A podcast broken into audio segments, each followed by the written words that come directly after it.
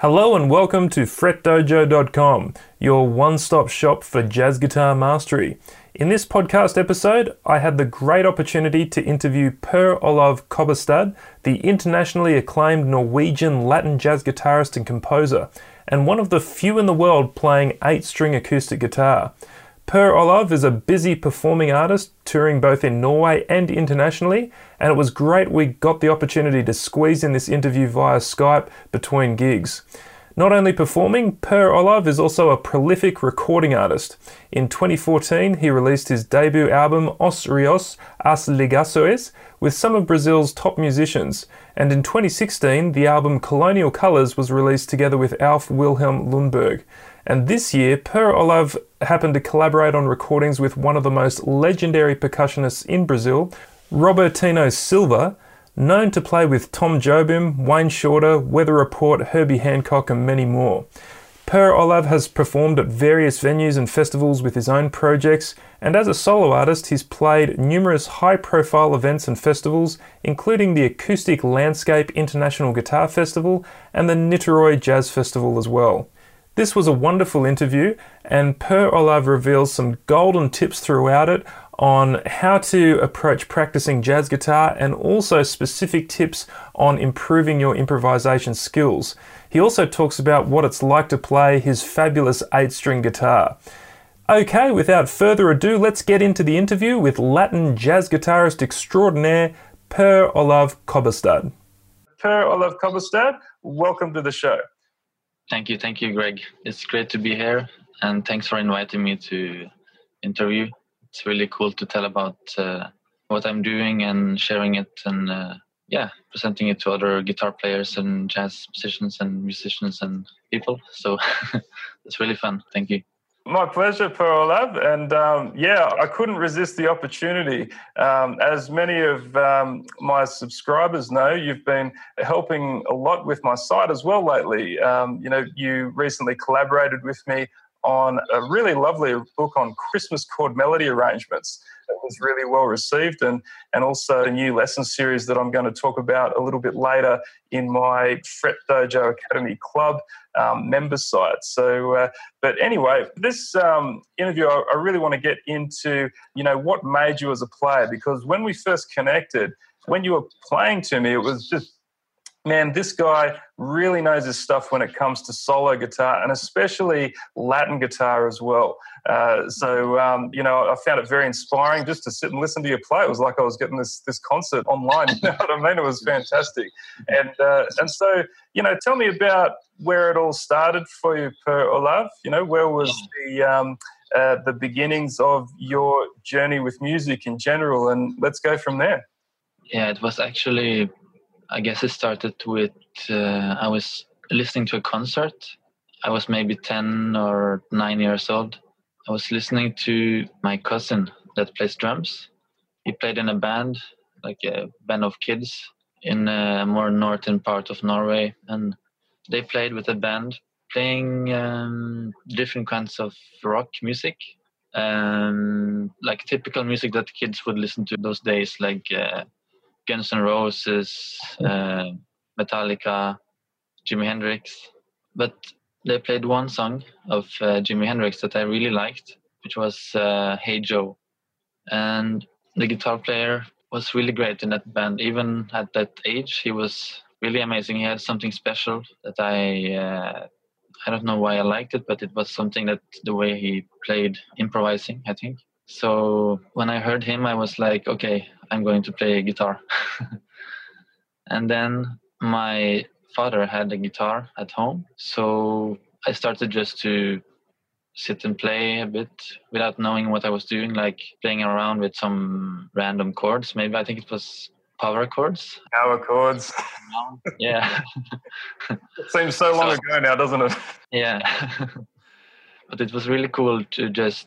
take a power chord and move it some frets around and then see how it sounded like. And I remember sitting before I was going to school, playing with only power chords, and it was really fun for me. So eventually I started to study at a kind of school we have in Norway called Culture School, where they have some arts and some music teachers for kids. So then I started to learn more. But then the teacher didn't know so much about the music that I wanted. So he taught me like classical music and some more kind of boring things that I didn't like so much then. But I think it was good for me to have that background also. Time and time again with my own playing, I found that definitely that classical training, especially for solo jazz guitar, it's very useful to have, isn't it? All that technical training, it sort of eliminates an obstacle that a lot of students have when they try to play solo jazz guitar, is just kind of moving around in that way on the guitar, that very chordal way and moving voices and so forth. Yeah, and especially that listening to the way that the classical music is arranged, because it's kind of perfect. And also being comfortable with listening to maybe dissonance. Also a way into accepting jazz or starting to like jazz. Yeah. That was my start, I guess. I don't remember when I was starting to play jazz, why I was liking it. I think it was because I met some other people that played jazz and then they introduced it to me, maybe starting with blues. And then I met the guy who played organ.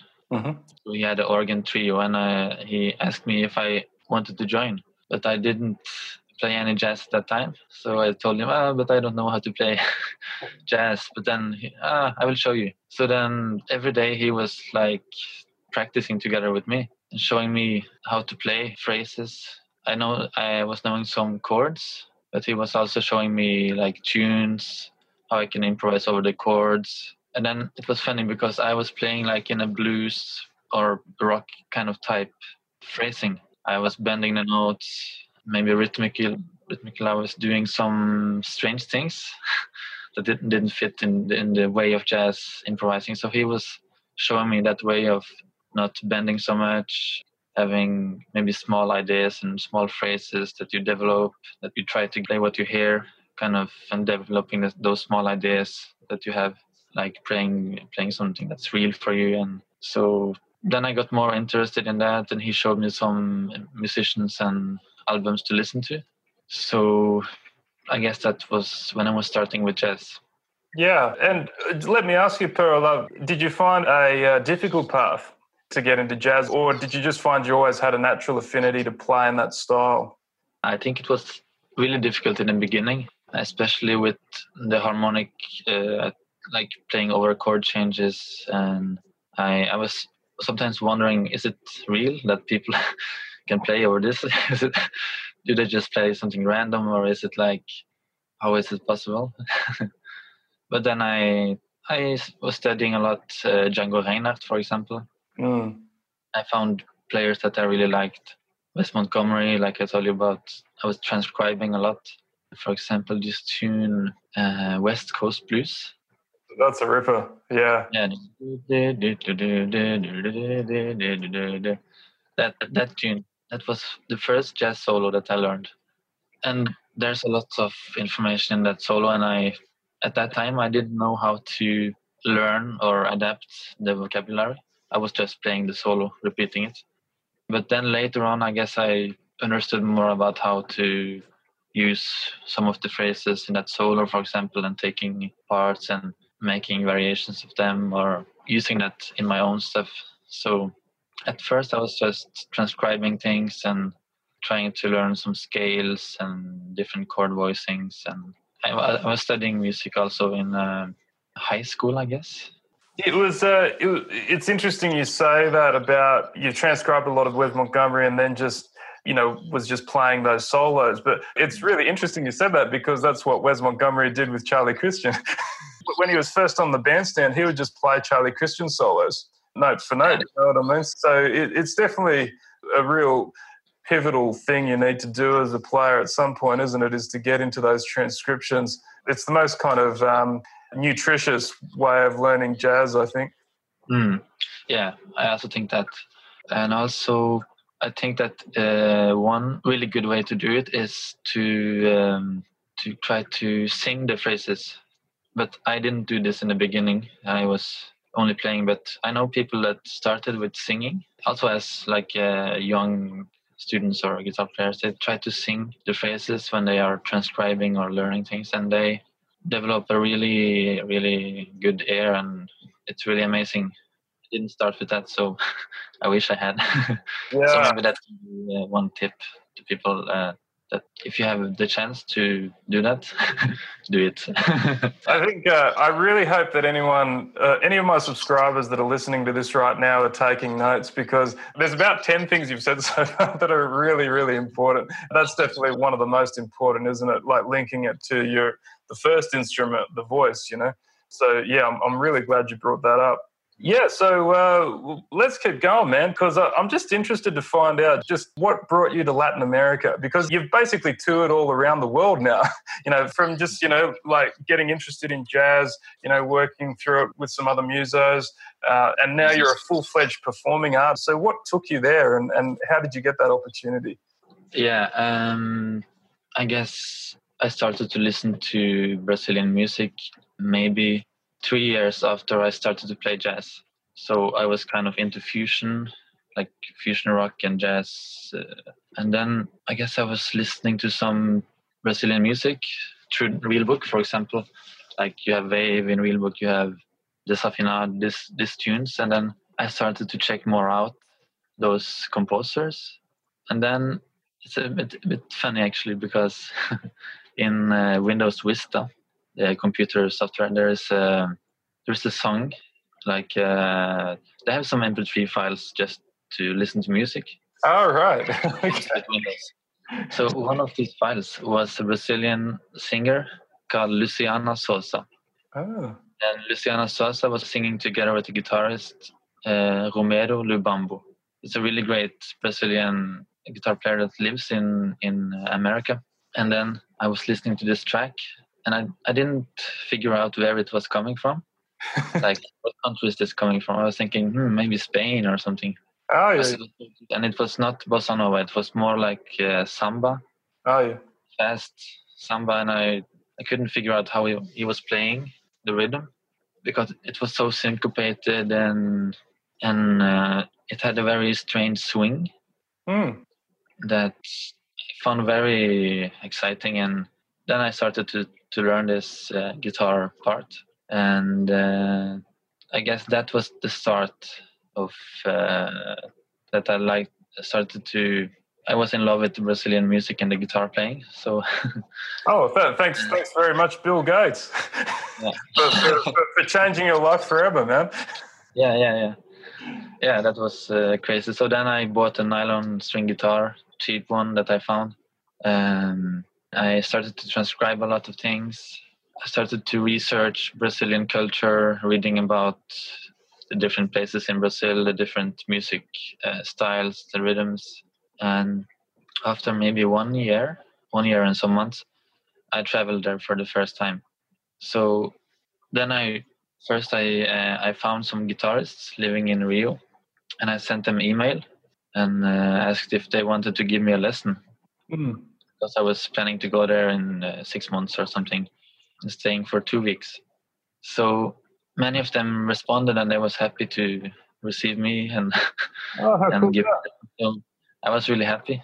I had 6 lessons, I think, with different players, and it was guitar players that I had been listening to on CDs and on YouTube for maybe 1 or 2 years, like seeing a lot every day and getting inspiration from. So it was really cool to finally be in the same room as them. Mm. Like how there was taking the guitar up and making coffee and also just meeting them. So what a fabulous experience. It's I think this is a really good lesson for everyone, actually, is that, you know, if you want to make those connections, you've just got to put yourself out there. And you know, like as you mentioned, Per Olav, it was all it took was an email. You know, a few emails to these guys, and it really sets you up to basically, you know, really get some one-on-one instruction with some of the top players in that genre. So, yeah, I think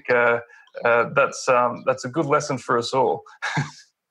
Yeah, I think at that time I started to realize that I have to do something to get somewhere. Like you have to send an email to book a show, to book a concert.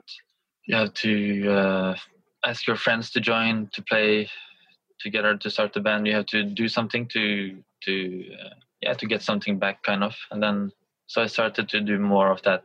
even with recording things, for example, playing with different people, having other lessons with other guitar players, and just making those connections, and that's what it's all about. Like, if you really want to make it in the industry, isn't it? Now, there's one other thing that I really want to ask you about, and I'm sure it's something that, I'm sure there's a lot of things I want to ask you about, but there's something right now that's really coming to mind that I'm sure is on the lips of everyone else that has seen you play those remarkable videos that I've been sending out to my email readers lately, and that is your 8-string guitar. You've been helping us prepare some lessons on some Latin tunes lately for the Fret Dojo Club, and everyone that's seen these videos when we've been working through them, going, man, I really want one of those 8-string guitars. Where do I get one? So what got you interested in that, and where can you get one of these guitars, by the way? Yeah, this one I got in Buenos Aires, in Argentina, of a guitar builder there, and it started because I was playing 7-string guitar. In Brazil, it's very common to use 7-string guitar, a music style that is called choro or chorinho. And the 7-string guitar is playing kind of melodies in, counterpoint. Oh, yes. Point melodies and bass lines. It's very busy. It's very cool to see that the guitar is used in this way. Yeah, and is that all kind of that's all improvised, obviously? That's not an easy feat, is it, to do that at a reasonable tempo, like moving bass and moving top lines? That's something I'm still working on a bit myself as a player.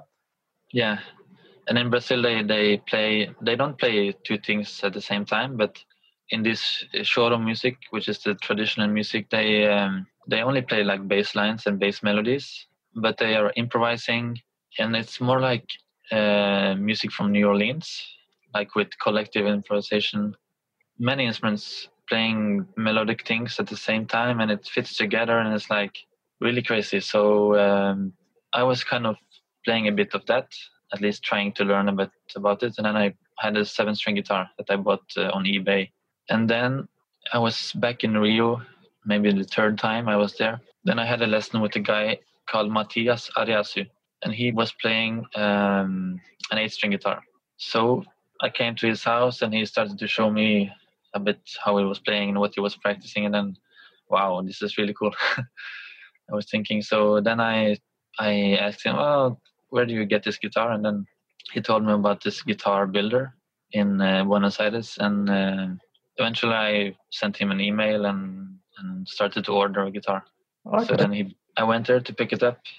Another time than that I was in Rio, so I went there, and it has 2 extra bass strings.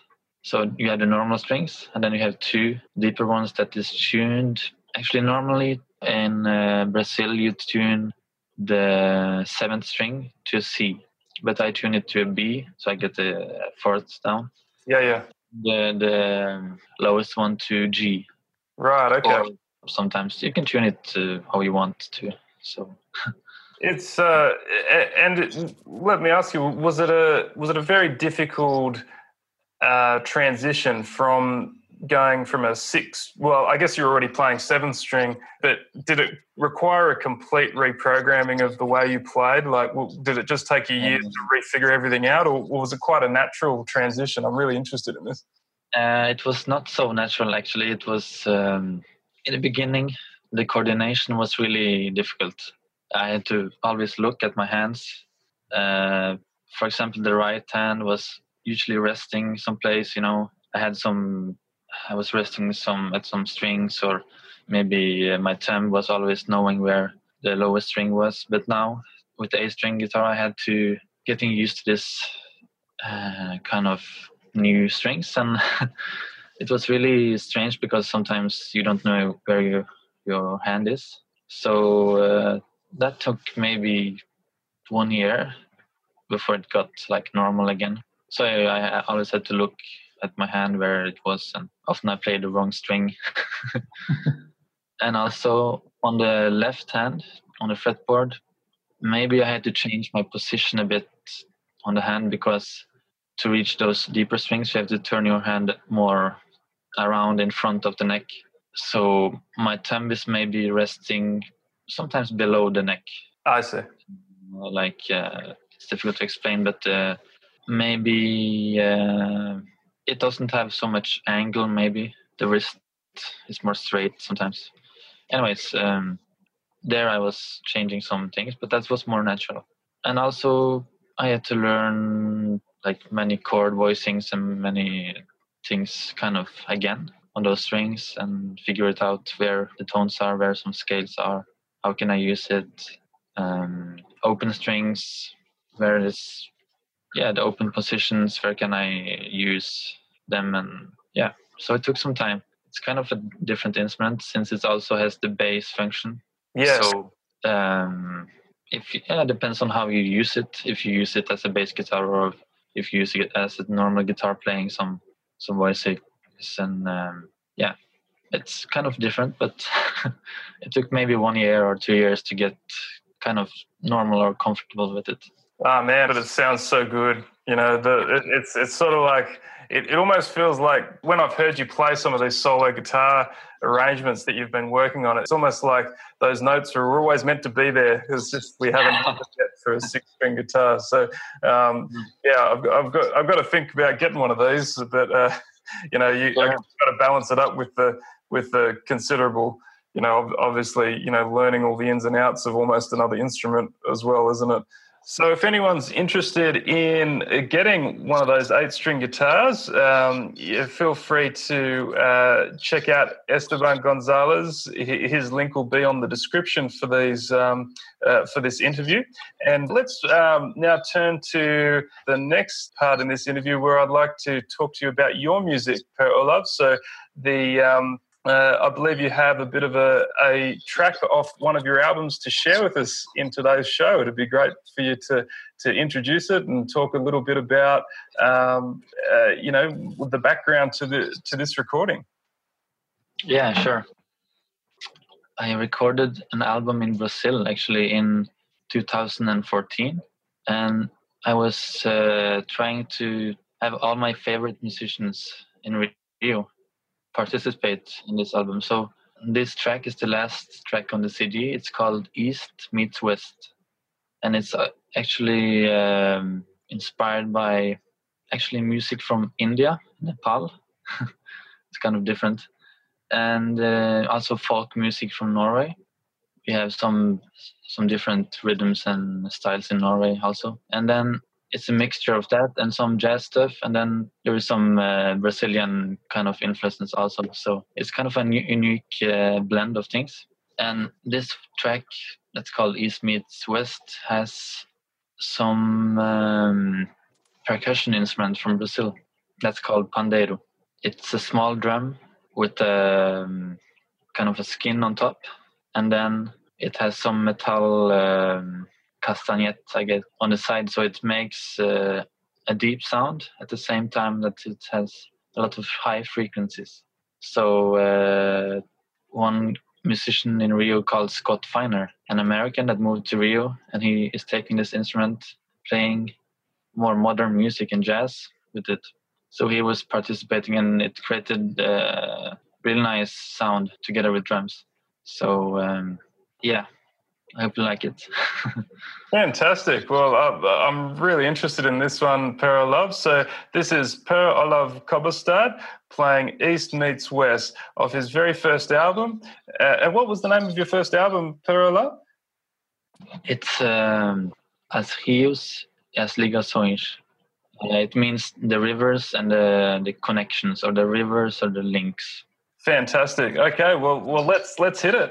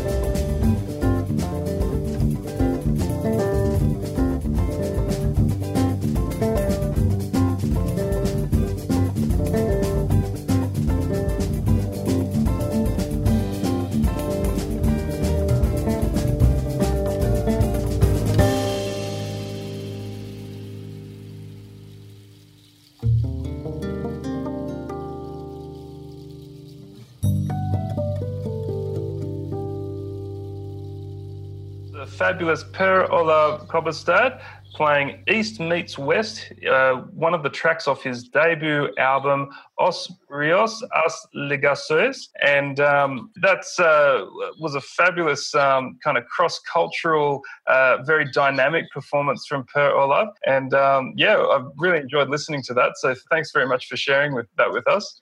Thank you. I'm glad. Yeah, so before everyone goes, I'd like to mention a few things that are coming up that are very exciting, that are involving Per Olav with Fret Dojo. So on the 18th of January at 3:30 p.m. USA Eastern Time, Per Olav is doing a special workshop for Fret Dojo all about how to master solo Latin chord melody guitar. So this is a real specialty of Per Olav.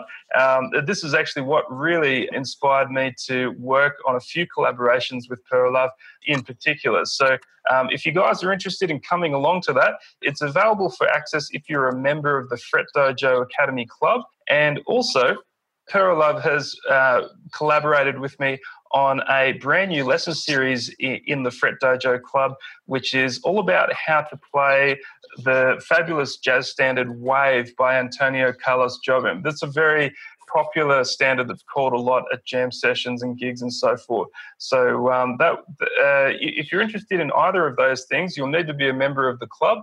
And yeah, everyone's very excited about having Per Olav come along. I've received a lot of interest from the members of the club so far. So yeah, if you are already a member, make sure that you come along to that, because it'll be a chance to have a deep dive workshop on mastering the solo Latin chord melody guitar, and also a chance to ask Per Olav questions in general. You know, we'll do a live Q&A session in that call as well. So thanks very much for facilitating that, Per Olav. I think it's going to be a fantastic event. Yeah, it will be fun.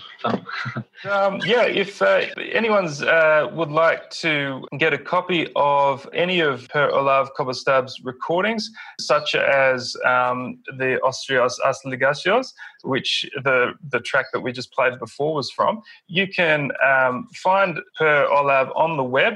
I've just been looking up Per Olav Kobberstad on Google, but I'll leave a link in the show notes. It's www.perolavkobberstad.com, is that correct? Yeah, it's P.O. Kobberstad. Okay. So the website is pokobberstad.com, and you can order his albums there from either directly off the website or on iTunes. But if you would like a CD, like an actual physical CD of the recordings, feel free to send Per Olav an email on that site. His details are on the site, and he'll be able to organise sending you a CD through for that. So I'll leave all the details for how to get in contact with Per Olav and to order some of his fabulous music on the show notes for this interview that'll be accompanying this. So yeah, I think it's been a fabulous session, Per Olav. And what have you got coming up in the next few months? I'm playing some jazz club concerts here in Norway.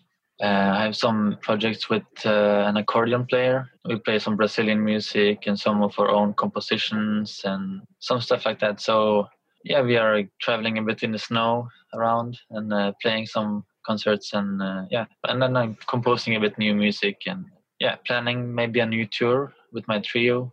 Thinking of where to go, maybe Europe this time. Thinking of Portugal or Spain. And so I'm starting to plan those things. And my base is in Oslo, so I play a lot here with the Brazilian musicians that live here. So, yeah, that's what I'm doing right now. That's fantastic. Yeah, and you know what? It's really nice to hear such fabulous original music, you know, like in this kind of tradition, because, you know, often when I'm teaching jazz, we're sort of constantly playing the same old standards, you know, from 50 years ago, you know what I mean? But it's really nice to hear someone continue to push the boundaries, make some great new music that's still very, you know, energetic and good to listen to. And so I've really enjoyed getting introduced to your music, Per Olav. So once again, if people like to get a bit deeper into Per Olav's music and his compositions, make sure that you check out him on his website at POKobberstad.com. And just check my website if you're not sure of the spelling of that, and there'll be a link to his website directly. So thank you so much for coming on, Per Olav, once again. And I look forward to future collaborations with you, man. It's been great. Yeah. So let's keep this thing going. Thank you, Greg.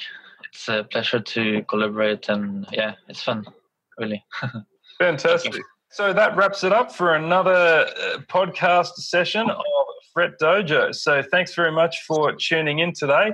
And if you're interested in more free lessons and great tips on boosting your jazz guitar skills, I've got a fantastic team working with me now from all around the world. And we're producing some amazing lessons right now. So if you're keen on more stuff, feel free to sign up for my newsletter at FretDojo.com. And check out all the goodies there. And there's lots of free books and so forth on offer as well. So that's all from me for now. And I'll see you in the next one. Bye for now.